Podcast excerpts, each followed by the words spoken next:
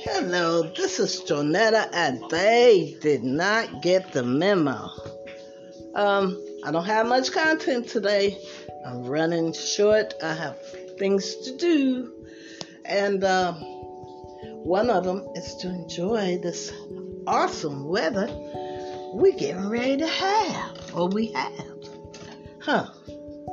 Now, I don't know how this temperature thing works. But they say it's going to be up in the 80s tomorrow. So everybody get ready. Get ready to have some fun in the sun. Get your vitamin D.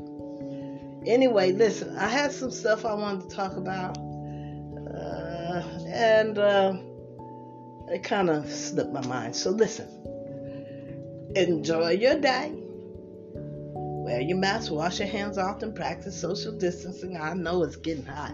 I know it's starting to stifle my breathing, you know. But I'd rather have to take my time and breathe carefully than to, uh, uh, you know, just throw caution to the wind. That's what I wanted to say. And uh, go around people without a mask. So, you know, I'll work it out. We'll find out our niche. So, uh, wear your mask, wash your hands often, practice social distancing, get your shot if medically possible.